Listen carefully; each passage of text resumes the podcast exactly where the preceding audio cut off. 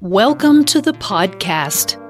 This episode originally aired as a video on the Inner Toxic Relief YouTube channel.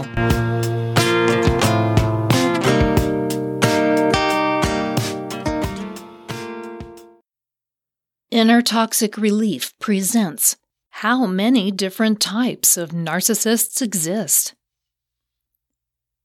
While this may appear at first glance to be a simple question, it's actually more complex than appearances reveal.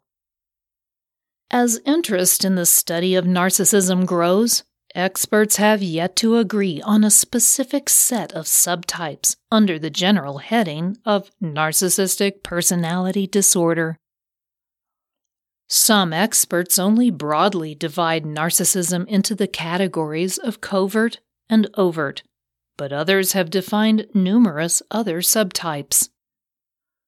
So the answer ranges from 3 to 9, depending on the source, and none are considered established clinical diagnoses. Still, investigating some of these subtypes gives us insight into the varying ways in which narcissists work while narcissists all have similar patterns of behavior, they also have different personalities, different particular interests, and contrasting degrees of pathology. They exist on a spectrum from relatively healthy to absolutely malignant. Watch this video to learn how to identify what experts see as some established subtypes of narcissism. Number one, healthy narcissism. It seems counterintuitive to call narcissism healthy, but some narcissistic feelings can actually boost self esteem and confidence. Typically, healthy narcissism has little in common with narcissistic personality disorder. Rather, it describes someone who exhibits some narcissistic traits at particular moments in their personal or professional life. Just about everyone has a dose of this healthy narcissism. It's what we need to take a risk or ask for a promotion or find the courage to ask someone out on a date. It's when we use our self confidence and pride to take us to the next level in whatever we are doing. Healthy narcissism allows us to feel as if we are entitled to succeed, though we deserve the good things in life. Healthy narcissism, unlike the full blown disorder, is rooted in reality, not the beholder's delusions of superiority. It gives us the opportunity to share our achievements with others, not as a blowhard braggart, but as someone who genuinely deserves the accolades and acknowledgement. Number two, grandiose or overt narcissism. Grandiose narcissism is what most of us understand as narcissistic personality disorder. These are typically what we call pathological narcissists.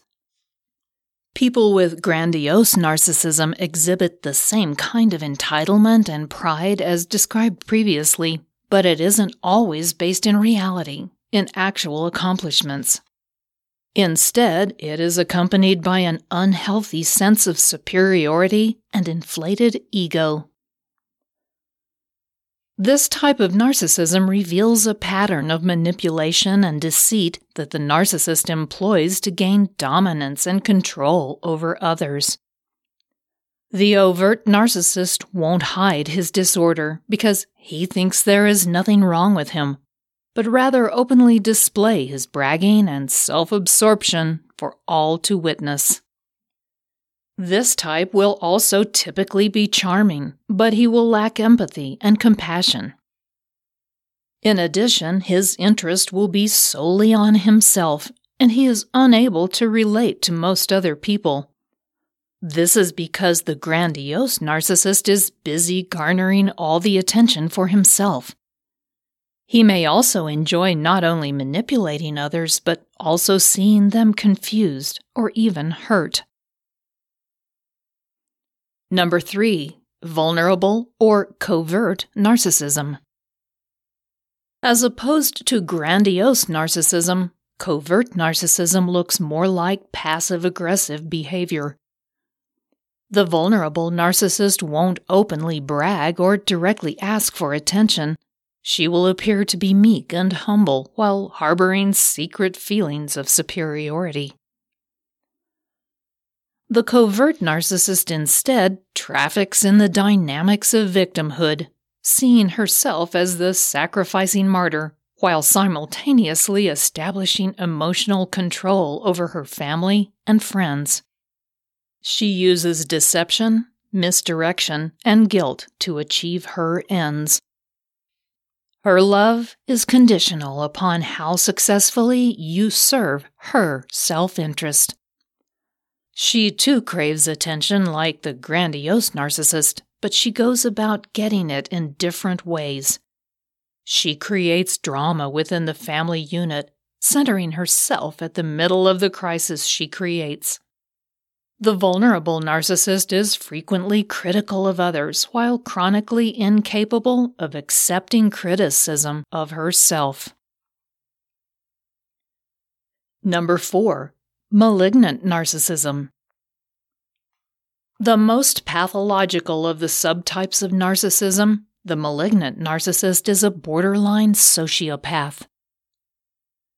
They are unable to identify with others on any level, and their manipulations are malicious and cruel. Malignant narcissists frequently display aggression and can be physically, not just psychologically, abusive.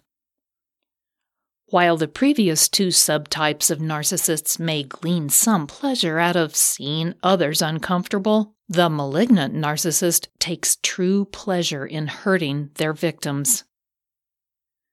This sadistic behavior can be dangerous and escalate quickly. Most experts recommend that you get away from and cut ties with the malignant narcissist as soon as you are able. Because this type of narcissist is largely resistant to any therapeutic intervention, the best course of action for you is to end your relationship with them. The malignant narcissist is usually quite intelligent as well and has spent a great deal of time honing the manipulative and malicious skills that make them so dangerous. Number 5 specialized narcissism subtypes. There are also a handful of narcissistic subtypes who specialize in a particular form of narcissistic behavior. That is, these types might not necessarily be narcissistic in all arenas of their life, or at least not overtly so, but they develop an obsessive relationship with one part of themselves they believe to be superior.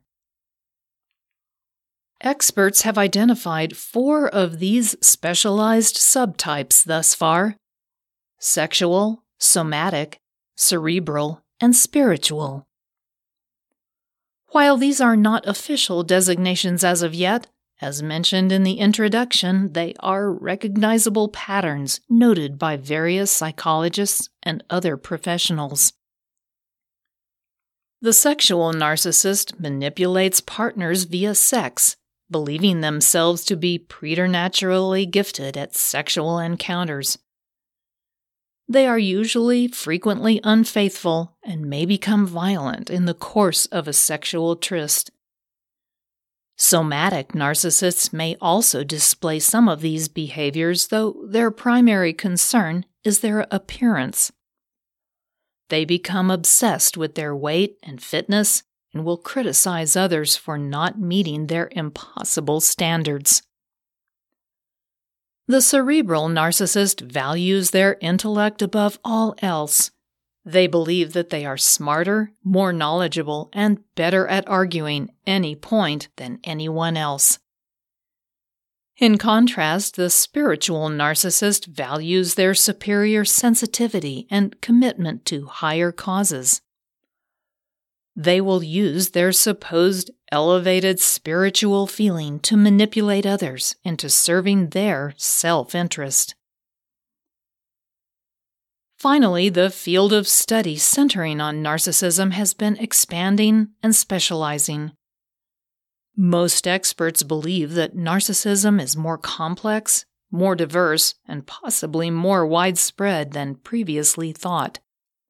These categories are still being defined and refined as diagnostic tools. If you enjoyed this podcast episode, please give it a positive rating and review at the same location that you downloaded it. If you have any questions or comments, meet Patricia at the Inner Toxic Relief YouTube channel or on her blog at innertoxicrelief.com. Don't forget to check out all the links and resources in the show notes. We do appreciate your time. Thank you, and we'll see you next time.